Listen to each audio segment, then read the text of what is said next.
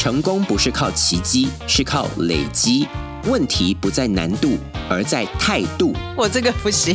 人生没有如果，坚持就有好结果。然后都要有什么四大法则啊，五大呃这种五大金句、五大心法。对，憨字下面是一个心，所以我们要用心、细心、真心、决心，才能开心迈向成功。屁啊，哪来这么多心呢、啊？台湾心，台湾情，台湾人，台湾梦。我是美魂，我是武雄，欢迎收听《台湾乡土情》，美魂武雄俱乐部。大家好，我是。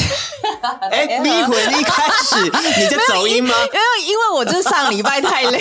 大家好，我是迷魂。大家好，我是武雄。这边我真的要帮迷魂说一句话，因为迷魂真的被累到了。大家可能看不到，但是迷魂呢，他已经瘦了有三四公斤之多嘛。三公斤啦，对啊，因为我其实之前就是一直都在那种五八五九徘徊，但现在就是有见到那个五六字头，所以还蛮开心的。五六字头，可能迷魂也要稍微让大家知道一下你身高是到哪边。我身高是一百六十六。公分， okay. 然后我之前大概就是五十八点多，五十九这样，所以现在五三五四吗？没有，现在五十六啦，也很瘦啊。没有，真的就是还还希望再更瘦。可是因为上个礼拜在忙那个电脑展，真的忙到就是这个算是全台湾的盛事啦，欸、全台湾的全世界的盛事，全世界的盛事， okay. 所以亲身体验，然后亲身 involve 之后，觉得果然是国际之类的展，因为很多的专业买主跟专业媒体几乎在这四天都是齐聚在就是南港展馆的这个电脑展。可是我想请问一下、嗯呃、这个 Computex 有没有沦为 Nvidia 的配角的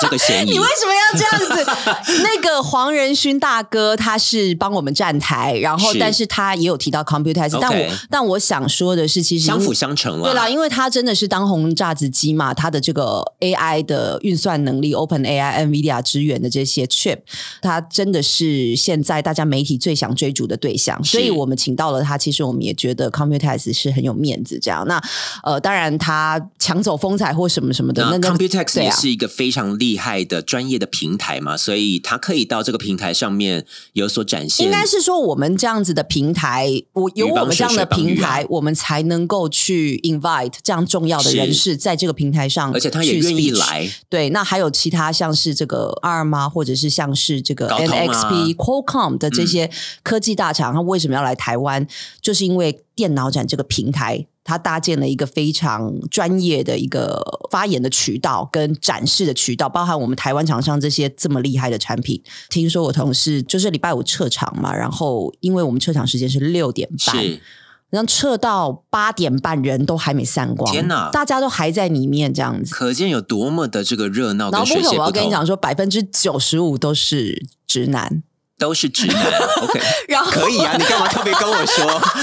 没有，我想说，我想说你没有去看，你就蛮。蛮可惜的，呃，我有参加啊，啊，你有参，可是你后面、呃、开, 开幕的时候我有出现，你后面几天没有来啦？对，然后我还有带一个欧盟团嘛。我要说的是，但我们每一每一摊都非常的精彩，然后我还有呃试坐这个 A I 的车子，是这个 Cooler Master 的这种赛车，哇，它就是 A 怎么样 A I 身临其境，我觉得非常逼真。然后他跟我讲说，逼魂你要这一个是油门，这个是刹车，然后逼魂完全没有踩刹车，然后旁边人就、欸、你就是一路的往前冲，我一路往前冲，而且我不断的撞到栅栏，就快死了。然后旁边人就说：“嘿，他没有踩刹车哎、欸，这样子不顾别人的死活。”然后后面大概还有一百个宅宅在排队要体验赛车， okay, okay, 然后就被逼魂站住这样。对，因为我是主办单位，所以我有特权。请问像那一百个宅宅有在偷拍你吗？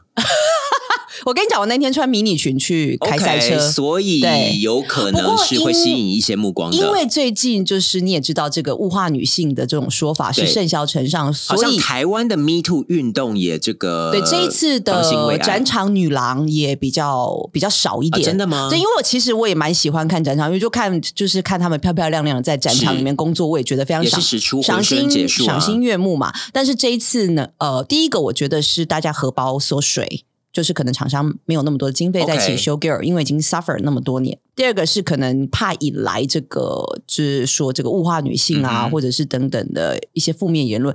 大概只有一两摊我有看到是比较多的展场 showgirl 在在工作。OK， 而且有点可惜啦。而且电脑展本来就是 to B 嘛、嗯，比较专业的这个展览。那如果是 to C 对一般民众的话，可能这种展览或者像是那个资讯月啊，那当然就是几乎全全场都是 show girls。对，所以他毕竟他对的还是这种国外的专业，对啊，专业买主嘛，对的是专业买主。对啊，所以对于这些专业买主来说呢，这个每年一年一度的电脑展呢，算是他们都要来汲取新知的地方。其实这个就很像是那个大拜拜。嗯哼 ，OK， 对啊，所以 anyway 就是因为累，然后也瘦了，所以就是双赢的局面。对， 我, 觉得我刚才其实想要做一个转场啦，但是对于大家来汲取新知，就像是很多人汲取新知，对，需要喝这个心灵鸡汤。所以这今天是我们的夏日解暑主题。那夏日解暑为什么要喝有毒的心灵鸡汤呢 ？Chicken soup，How about some poison chicken soup？ 请问一下 V 魂，你觉得心灵鸡汤需要有什么样的要件？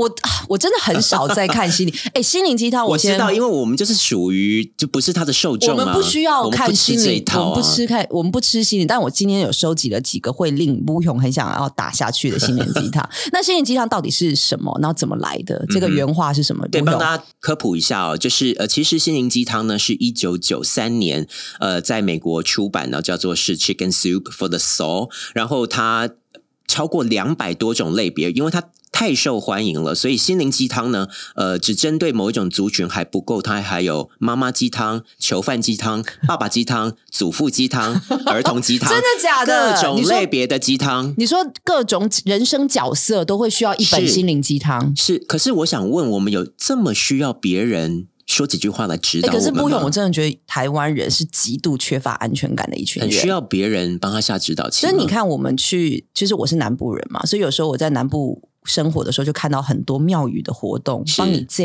盖，然后帮你解大运，然后帮你去顺命等等的这些仪式，嗯、还有就是拜拜啦，拜这个拜这个考试啦，然后拜这个姻缘。我觉得台湾人某种程度是很吃这一套的、哦、很，我觉得可能是因为这个政治情势还有整个经济的这个不安全感，我们就是亚细亚的孤儿嘛，就是我们也不是，就是我们讲我们是独立的国家，但是可能也很多呃，就是中国的一个威胁等等，是台湾人在呃各种的情况各种的条件之下是比较紧张，然后比较没有安全感跟方向，所以我们的宗教活动也非常的热络，包含我刚刚说的道教，但是包含我们等一下也会分享的，我们有很多的法师在第四台、嗯、然后他们会讲道，那他们也拥有了很多的信众，所以这个心灵鸡汤在台湾大行其道，其实是其来有自嘛，就像碧魂所说的，我们与生俱来，或者是因为我们国家政治情势的关系，我们有这种不确定感，对，所以我们还要这样苛责他们吗？花两集的时间但是我觉得你应该要有一个判断标准，判别能力，就是不要让任何心灵鸡汤都侵占，因为有时候你太心灵鸡汤，我就是觉得是为了心灵鸡汤而心灵鸡汤，或者这个心灵鸡汤太腐烂，或者是这个心灵鸡汤太油，或这个鸡肉根本没办法消化，肉质也不好，对，那你喝它干嘛呢？就是说有些时候的心灵鸡汤应该是不用，觉得听起来很像废话吧，就是废话鸡汤啊，这还用说吗？所以我们接下来这两集的内容呢，会呃为大家邀请到一些废话天后、废话天王、废话王子、欸、可是有一些法师的是很纯的鸡汤，是，这没错，我就没错，我我听了之后我觉得，哎、欸，他用这个短短的一分钟讲完一些精髓，我觉得我可以 I can take it， 用一分钟帮你开悟。我也真的了解到为什么有这么多的企业大老板坐在底下，然后是真的把大师的话就是奉为是一个 guideline 这样子，因为其实很多时候他没有教你去怎么做，是怎么想，他只教你做你自己，然后放宽心等等。诠释是在个人，是这样吗？比如说郑言说他自己轻松，如何轻松自在做自己，就是不要把自己的行程，不要把自己的这个人生过得这么满。你要有一段空空白的时间，你想想看你自己，但是这个听起来也会很心灵鸡汤嘛，但我觉得还好啊，所以他没有给你很多的比如说学术名词，比如说在这个自我觉醒的过程当中，就是他不会用这些词，不是很教条或者是不是很包装式的嗯这一种说法，包含我等一下要谈的这位算是我高中的时候陪我度过非常高压准备联考的日子，就是这个呃有名的大作家就是刘墉，哦，对，那他那个时候最有名的就是，我不晓得现在的听众还有没有记忆，就是创造自己、超越自己跟肯定自己这三本书。那时候算是我们在学校老师指定的课外读物，哦，因为那是那个V魂的妈妈买的。那那时候买了之后，我就觉得，哎，干嘛买这种？而且我妈还有买那个什么黄乃辉的《心向太阳》，都是一些励志的东西啦。Okay, okay. 对，就是想说，因为我那个时候也是很很高压的环境，每天要看非常多书嘛，因为是要准备高中联考，所以那个时候我觉得我是需要。你不是都在听 H O T 吗？我还有在听 I C R T 好不好？然后你，我记得你也都还要去篮球场三对三对三，然后。勾引学长、啊，跟学长约会、啊你。你你把自己形塑的好像你好像我你在你在台北，然后准备要考北一女，没有，结果我没有考上北。对，但这是这三三本书，其实一开始的时候我就有感觉是怀疑的态度。可是我翻第一页、第二页，我渐渐被故事吸引，欸、因为刘墉他是用小故事。就是比如说生活中可能种一棵树或者什么样的小故事，然后告诉你一些意涵。哦、oh. ，对，所以我们来听一下刘墉，这个是呃大云食堂李四端在访问刘墉跟刘轩他们父子的时候，刘墉又开始在用小故事在带大家进入一个情境。比如我前几天在路上捡到一个籽儿籽儿，哎，一看原来是棕榈树，哎，棕棕榈树我就拿鞋一直踩，但是踩不破，带回家拿老虎钳夹，才夹开一点点，然后查，所以这种东西松鼠喜欢吃，它是富含营养的。呃，但是一落到土里，它的硬很硬的壳就会松软，让它的根出来。嗯、在这个上面，我就领悟人生。我说这个就是一种爱，你对子女的爱。你在外面，你这个男人很凶悍，但是你回家俯首甘为孺子牛，为了你的孩子，你硬硬的壳俯首甘为孺子牛。又是一篇文章，又是一篇文章。散步的路上，他捡到了一个种子，然后他或许有人觉得很牵强，但是我觉得他用一个小故事，然后告诉大家，父爱他是也许是外外表看起来是很坚韧的，但是他放到土里之后，他开始变松软。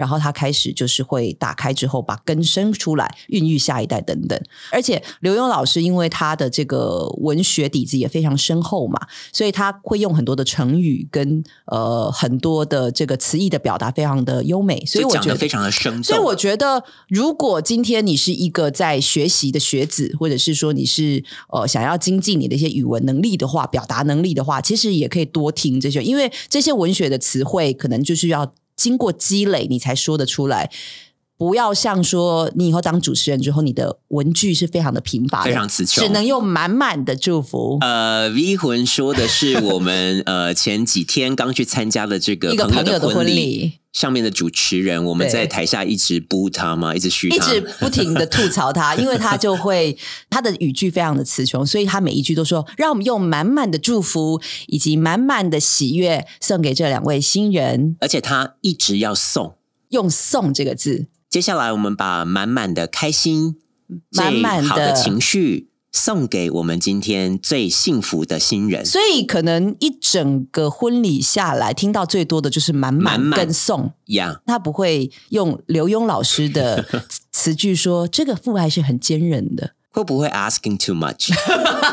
他只是一个婚礼主持人，对，所以就是这个 V 魂刚才所提到的，且且不提你是不是呃要去相信刘墉老师他讲的这个人生的哲理，这个对你来说是一个 help， 光只是听他讲，或者是怎么讲。或者怎么用这个语句，就对于你的中文有帮助。对于你的中文有帮助，也正表示它对于你的表达有帮助。而且表达的好的话，会让人家觉得，哎，讲起来是听起来比较真诚，蛮行云流水的、啊。对啊，对啊。当然，它这个可能有原本有计划、有包装、有夸饰的成分，这个我们不管啦。但是，但是它讲出来可以让你买单。这就达到目的了。所以木熊觉得呢，如果你刚听那个故事，就把它当成一个故事听嘛，对不对？当成一个故事，但是要转到那个父爱那边，我还是稍微迟疑了。所以你还是觉得转的有点硬。对，因为呃，我自己也读过一些刘墉的书哦，他对于刘轩，就是他儿子呢，他是非常不假辞色的，他对他非常非常的严格。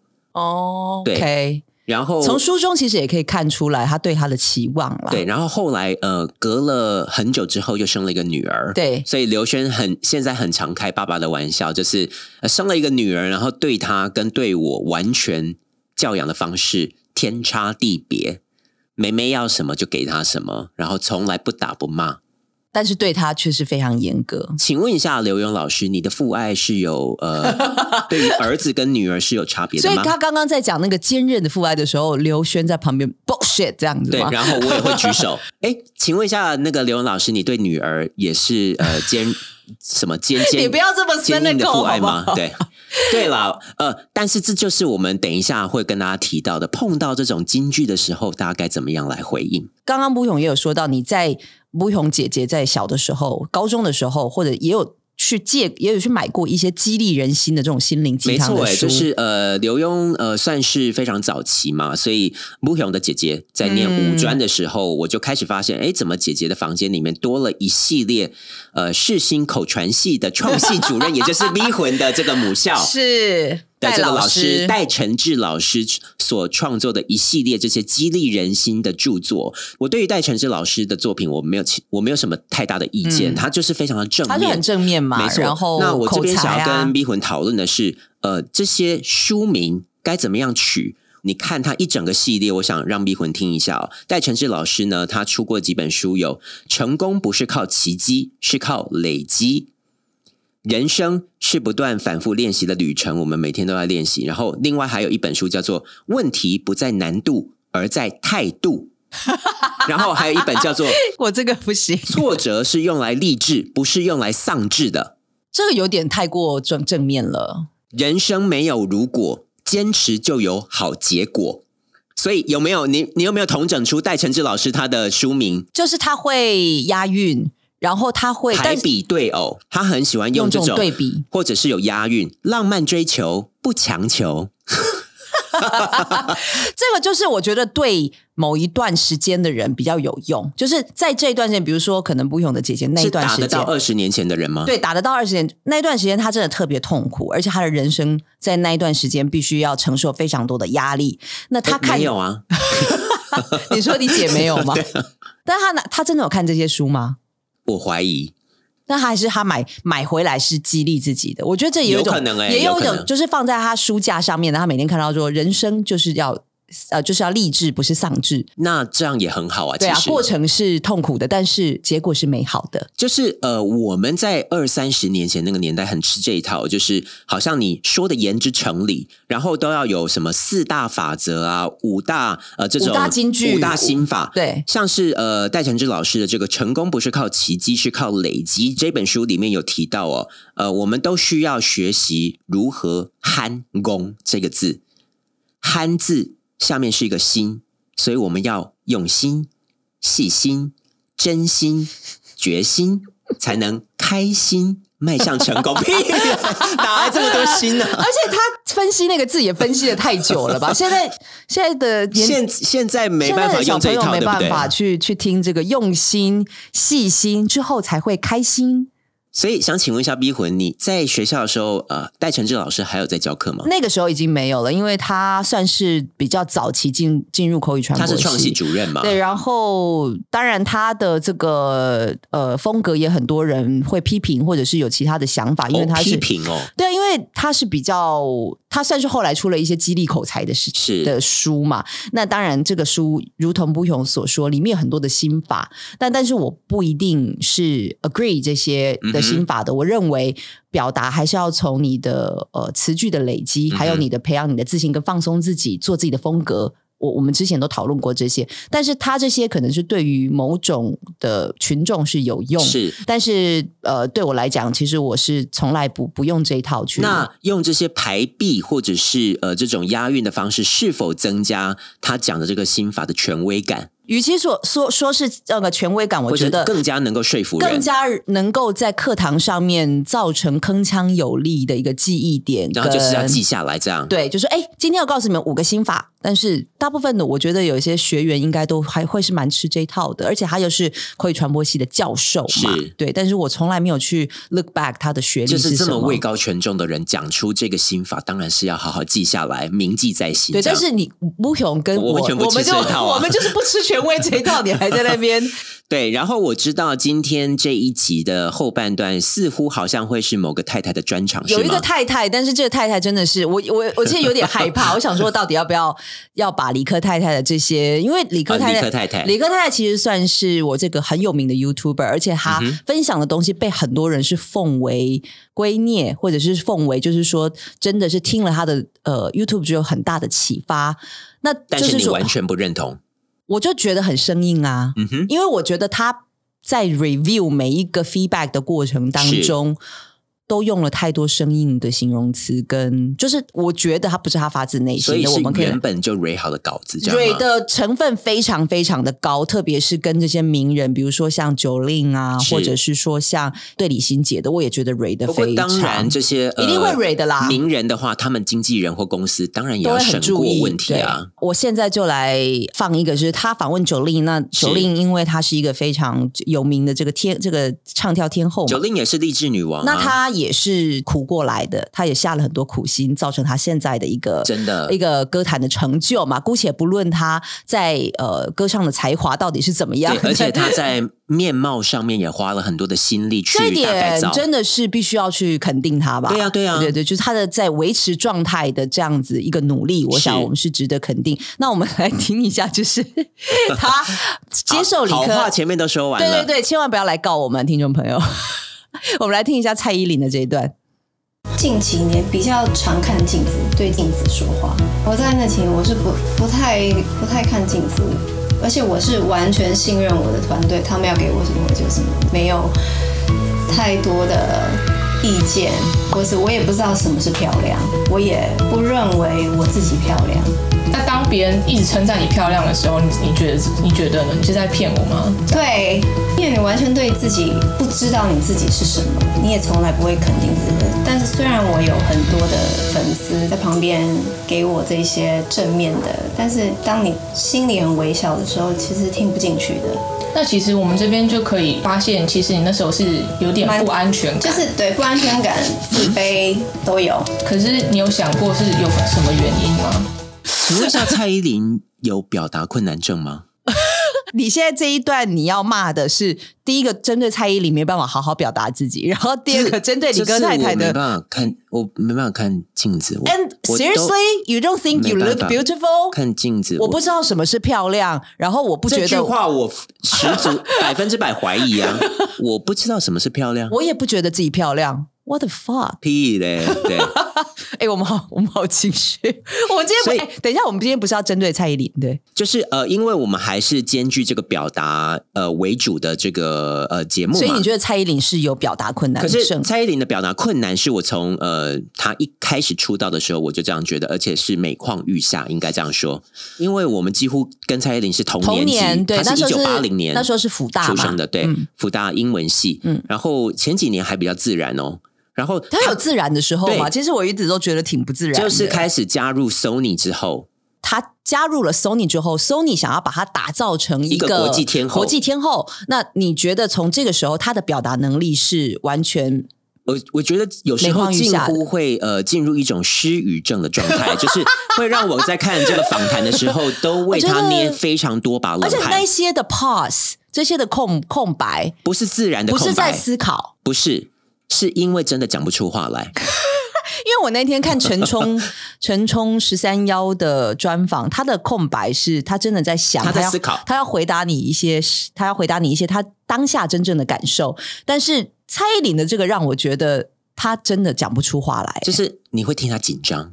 对，然后后来理科太太的这个呃反思，所以这一切都是属于你的不安全感跟自卑感，这个我更加的瞠目结舌。就是他刚讲了这么多，就是我觉得理科太太她的回应听起来，至少是听起来完全没有任何的同理心，然后非常的冷酷，然后加上她的讲话一点感情都没有，她的语言一点温度都没有，她的语言让我觉得很硬邦邦。我不晓得你有没有感受到？对，对，所以我才会觉得那个呃，蔡依林一讲完之后，她插那句话其实是令人不舒服的。所以是你的自卑，对不对？而且还上对下的感觉。对，就是你就是自卑跟不安全感这样子。所以如果要听起来比较有同理心的话，迷魂要怎么说？我可能会选、呃、我, 我这样说，呃，我从来没有觉得觉得我自己漂亮，我对我觉得我自己自卑。嗯，你觉得很多时候是呃外界给你的解读吗？外界，外界，我再学菜一点，没有外界的解读，有时候我们真的没办法控制、欸。哎，嗯，其实我觉得你真的蛮一路走来是很辛苦，然后你很努力的要要维持这样的一个状态，但我不觉得，我不觉得你你不认为你自己漂亮这件事情是很中肯的。我觉得你应该觉得你、啊、真的吗？我觉得你应该觉得你自己很正啊，因为大家都觉得你很正嘛。谢谢你，立刻没有，所以这我不会这样吐他，就是听起来比较有温度一点。呃，我会比较同理，就是就是不用说的同理心嘛，就是他讲了这么多说。他们给我穿什么我就穿什么，其实我真的也不知道我自己适合什么，然后我也不知道不知道漂亮是什么，好像自己是一个傀儡一样。对，就是感觉哦，现在才开始。那我们再来听第二段好了。好，觉得我好像一直在追一个东西，我已经进入瓶颈，但是我我仍然不知道达成的东西的目的跟意义是什么。那你刚刚讲的，其实背后其实需要一个觉醒，一个自我的察觉，才有办法知道说、啊、哦，原来我之前的那个自己是其实不安全感，有一点点自卑，甚至觉得别人的喜好很重要，因为这样子。对呀、啊，这不是废话，就是因为你会去，你会去在意别人的眼光嘛，那所以你的你当然会开，就是觉得别人的眼光很重要，所以你才会觉得你自己要事事配合别人嘛。那这不是在重复？但是我们必须要呃，我真的快要快要歇斯底里。公允的说吼，就是其实常常这种呃，在陪人家讲一些内心话的时候，有时候你本来就是会重复一些他的讯息嘛，重复没有问题。所以关键在于讲话的方式是吗？逼婚。他讲话的态度让我觉得刚刚不雄说的温度上面的确是很像是硬插，他只想讲他要讲的，他并没有把球接过来。因为 他, 他上面稿子写要要讲觉醒跟自我觉醒跟觉察, 觉察 对, 对，所以他就会把这边塞为说是蔡依林一直在追寻一个一个目标，然后但是他停下来，他不知道那个目标是什么。哦，这边他的 C 稿他就说，那这边我就会讲自我觉察。可是这种理论性的东西，你会发现很生硬的塞在他的 YouTube 影片里面、欸、是真的。然后因为理科太太没办法把这些生硬或者是比较有学理的东西融入他的访谈当中。那你觉得你觉得刘墉可以融入吗？就是、我觉得可以哦，我我觉得可以。刘墉大师是可以融入的啊，所以呃，这个Jolin，我我觉得你你刚才这个讲法、哦、其实是一种自我觉醒的过程，你说是不是？我觉得是。你怎么突然变成刘墉老师？所以现在在考我吗？是啊，我觉得是慢慢的。感觉到自己就是觉得什么是重要的，然后什么是值得追求的，就不会盲目了。很难免的哦，这在这个过程当中还是会有这个比较迷茫的时候嘛。这个Jolin，你有没有什么比较可以让自己跟这个迷茫的过程和解的方式呢？我觉得就是可能去打撞球吧，或是会打撞球嘛。对，所以我们这边想要说的是哦，就是呃，且不论你讲话的内容，那你讲话的方式，温度这个东西要不要练习啊？温度需要天分吗？逼婚，我觉得需要同理心，所以。我觉得我算理科太太没有天分、嗯、她没有天分。我觉得我算是一个讲话有温度的人，很多人都会，我说真的不是自包，但是很多人会喜欢跟我聊天、嗯、那跟我聊天其实觉得被同理，会，我觉得我会蛮有温度，在设身处地为他们想这件事情，如果是我的话应该会怎么解决，或者是甚至我不能解决的时候我也可以给他们一点点温暖。那我觉得这个，但是我不会强压，就说哦，我觉得你这个是一种应该怎么样这样自我觉察。那你花了多久时间自我觉察？这些这个我不会讲哎、欸。你觉得这个理论真的有 comfort 到别人吗？嗯，在在 comfort 别人的时候，你真的需要这些。会不会有的人需要啊？我用理论来。来来安慰会是因为因为我五个心法，我知道逼魂你还还有去看他下面的。呃，一些观众的留言，对，其实很大家都是吃这一套的，是不是？另外一个是淡如姐的，因为她也有就是访问到淡如姐。那淡如姐当然是超级大作家跟 podcaster， 非常厉害。哦，你说理科太太访问淡如姐，理科太太访问淡如姐，我有一个感想就是，淡如姐把大量的话语权抓走了。他上任何节目都是这 样, 是这样对，而且或者是来宾上他节目也都是呃有四分陪衬的角色，四分之三的时间都是吴淡如在讲话。所以我觉得其实。这两个人是没有火花的，就是我我看他们的呃的对话，就各讲各的，我不会觉得很有火花。那大家如果喜欢看访谈节目的话，推荐大家去看我最近很喜欢看的一档是那个十三幺，是大陆的一个主持人，然后他访问的就是一些比如说陈冲啊那这些大陆的明星，他甚至还有访问木村拓哉。虽然两个人语言不同，但是我觉得他们在这个主持人他非常有同理心，而且他做很多资料是去找寻木村拓哉年轻时候的一些言论跟出书。但是十三幺呃非常大制作啊，你可以看得出来他整个布置整个场景，对，但是他就是想要做一个就是访谈节目嘛。那我们再来听一下，就是理科太太她在访问淡如姐，她到底是怎么样感觉被淡如姐抓走了这个制控权，来听听看。我那时候在想，这要是发生在我身上，我我我我会不会已经离家出走？有很惊人的事情。我讲三件事情，我讲三件事情。你知道鱼在水中不太会认为水太浑浊，因为你就是从那个水里面游泳长大的。那个水偏泥鳅的那种甜的水了。其中有一个是有一个阿姨跟你说，你小的时候在洗头的时候，对，然后水跑到眼睛里面，你就又哭又挣扎，然后你妈就打你两巴掌，之后把你的头压到水里面。对。对，很不耐耶、嗯！我那时候看完之后，我就这样，这可以写吗？这可以写吗？我听不懂这段。理科太太她要讲什么？泥鳅的水，请问她要讲什么？应该是说她在看淡如姐出的新书 okay, 然后她出了新书，她这一集就要做一个 review。她说：“哎、欸，淡如姐，我刚看了这本书，里面我真的有三个三个地方是我真的。”就是看到就是掉下巴很惊吓的，然后第一个是刚刚他所说的，就是淡如姐她妈妈对淡如姐的态度是，就是眼睛可能弄到洗发精或什么，然后把她的头放到那个水桶里面去，然后他说就反而把她的头塞进去。对，他就说这个可以写吗？为什么不能写？文学就是表达各种不同的情境啊。而且呃，这一个内容就让你掉下巴，那你平常可以接受的范围是有多么的狭窄？你到底是有多脆弱？我想问。对，但是这个讲起来真的是有温度的一个故事，都会被他所讲述的完全没有一点感情，没有感情，然后就是然后没有任何一点情绪波动。我就是觉得这个可以写嘛，这样子，就类似有点像是这样的讲。呃，淡如姐，我必须要说那是泥鳅的水，就是你给他演绎的好像弱智一样。哎，你 你, 你给还他一点公道。你必须说，淡如姐姐的文学底子还是有一点的。我觉得淡如姐很厉害。我淡如从以前就最爱炫耀我，我就是不知道《红楼梦》读了两百遍，我在高中的时候我就已经看几十遍了。所以你觉得《红楼梦》看两百遍还是有效，对不对？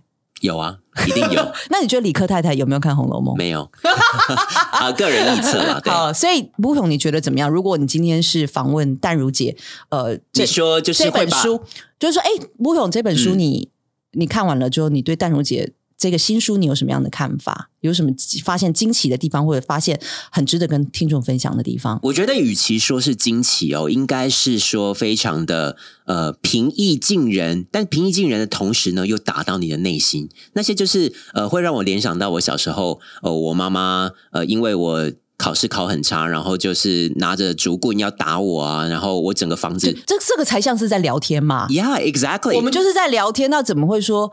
我觉得这个可以写吗？这个也太狠毒了吧，或者是就是这个不是在聊这个是其实是是套好的吧。诶，理科太太的听众就觉得，因为他们就是同样的呃品味也不好，所以就是一样听到理科理科太太说到我们这一集得理科太太说的这些东西，也是他们会掉下巴的地方。说实在，可是如果你去看过这些电影《烈日灼心》这些等等，他们就是没看过，就是这些伊朗电影没有 T A 不一样嘛，里面吓吓吓到下巴的事情还真多哎、欸。或者是大家可以去看看日本的猎奇电影《切肤之爱》，然后就是用铁丝，对，然后左右，然后把你的小腿给绑起来，然后一左一右这样拉来拉去，然后把你整根腿给截断。哦，是呃怪奇电影吗？对，有这样的剧情，然后也有这个是切割生殖器的。这好像是是真实故事，失乐园，失乐园，失乐园。呃，我们再来听一段是，是因为这个谢盈萱是这个金马新科影后嘛，她在四楼的天堂里面是也是担任一名心理咨商师嘛。呃，谢盈萱吗？对，谢盈萱，所以她跟理科太太的这个对谈，就很多人的点击也有很多的回响，我们就来等于是非常的呃，就感觉是比较心灵交流的。对，这三段里面节目，呃，我觉得比较自然的是这一段，哦、但是不晓得不用听了觉得怎么样？Okay, 对。来听听看。你是花多长的时间才开始习惯性的去意识到你可以这样？可能快要两年吧。我是从麻木不仁，不知道我现在的情绪是什么、嗯、觉察感觉身体是哎、欸，为什么突然僵硬了、嗯、这个是什么意思？那那跟现在我现在当下的状况有什么关联、嗯、然后慢慢的这样开始一步一步的去认识自己的、嗯、所以当自我觉察被自己变成一个习惯之后，同时自我觉察还要配上你有一个成人自我的系统在旁边辅助，这个是我的心理师说他在做一个心灵工程、嗯、因为他帮我建构了一个觉察的系统，他帮我建构了一个我可以不带批判性的、嗯、用成人自我来跟自己对话，安抚自己和引导自己的这两个系统。 不, 不要再被自我觉察这一个字绑住了。理科太太，理科自我觉察这一组字把它放掉，是跟满满的祝福，满满的整段就是被自我觉察给绑架。你会觉得做任何事都要有自我觉察？我觉得没有欸，有的时候真的就是 unconscious。 比如说我做这个 Computex， 我就是去做，我不用再去自我觉察说我真的该做这个事情吗？有的时候在当下我们就是只是在执行我们的工作而已。我本来前面还觉得诶这一段算是他难得讲的比较有逻辑、对对对有条理的一段，直到后面开始成人的系统自我觉察被自己变成一个自己的内心的一部分，然后去开始从这个自我觉察变成一个承认自我。对，你然后这个你都被这些字给绑住了、啊、你你到底要想要大家了解你真正讲话后面的意思是什么呢？这个我觉得可以去reflect 到我我跟慕勇也常常讨论的，为什么台剧的台词都这么的生硬？你你可以看到听到刚刚谢颖轩在问的时候，那是怎么样的一个过程让你慢慢的体会到整个自我觉察的过程是这样？就是有人这样聊天的吗？问句我就这一个问句我就开始觉得非常不对劲了。是没错，就是我跟你聊天我不会这样讲，我应该会说哎，慕勇你最近怎么真的事情比较多，或者是有什么不开心的事情等等的。欸，我看你最近好像比较心力交瘁。欸，对啊，是是怎么样？工作上面有一些犯小人吗，或什么？因为这个都是口语嘛。那他刚刚说自我觉察跟自我觉醒，然后还有这个成人的系统，有一个成人系统能够让你不带批判的去自我觉察的这样。中文不是这样讲，中文没有这么多前置词。OK， 所以他是被英文的前置词影响吗？或者是呃，其实很多这些金句哦，就是一些似是而非，或者是呃，它其实可以用简单的方式，像他们刚才这些访访谈都是化简为繁，就是明明就是不是那么复杂的事情，你却要用很多的词语去堆积起来，然后乍听之下好像比较有道理，以显得你的权威，以显得你的深思熟虑，嗯，嗯但是问题根本就没有啊。如果今天是刘勇老师来讲，他会不会是从从他小时候？其实我小时候就是怎么样？呃、怎么样而且这些制作单位帮他准备的这个词稿，他他会整个改掉。你你你这个你这中文不通顺，你这个我没法讲。没没有人这样讲话的，没有人这样讲话。我话说在前头，没有人这样讲话。刘墉跟刘墉老师上节目，那个帮他蕊的脚本会全部被他改掉。对，没有人这样说话。理科太太可以访问刘墉老师吗？啊，我我我我非常期待理科太太来访问刘墉老师。好了，那以上就是我收集到，我觉得针对理科太太她在访谈她讲的这些，被大家认为说是哦，真的好像是这个，因为她本身就想要建立心理咨商师这样专业的形象嘛。那所以我大概挑出来几个，当然我不会去看他的，今天是因为做功课。那当然他很多的这个 follower 跟信众像这种淡书，对，那就大家喜欢的就可以继续听。那我觉得我自己是不会听啦，因为我不觉得这是一个聊天，我不觉得这个是一个被自我治愈的过程嘛。没错，就是这个理科太太呢，她也呃访谈节目也有做出自己的风格嘛，我们可以说是她跟访谈的来宾是完全两条平行线的这种风格，你可以感觉完全没有 chemistry， 没有任何的交流，甚至比康熙来了更没有 chemistry。 康熙来了人家是以 chemistry 著称的好不好？对，所以在跟你的听众互动的时候，建立这个 chemistry 跟同理心非常重 要, 很重要。你不要说是你只是教他们哦，我跟你们讲这就是自我觉察，你要用比较平易近人或者是他们的语言去跟他们聊天，我我还是认为这是一个聊天的过程。没错，那这个心灵鸡汤呢，其实真的还有很多，呃，我们一集还喝不完，所以这个下一集呢，集我们还会举更多的例子，以及一些华文畅销作家的一些金玉良言来跟大家分享一下。好的，那我们就下次见咯，拜拜。拜拜。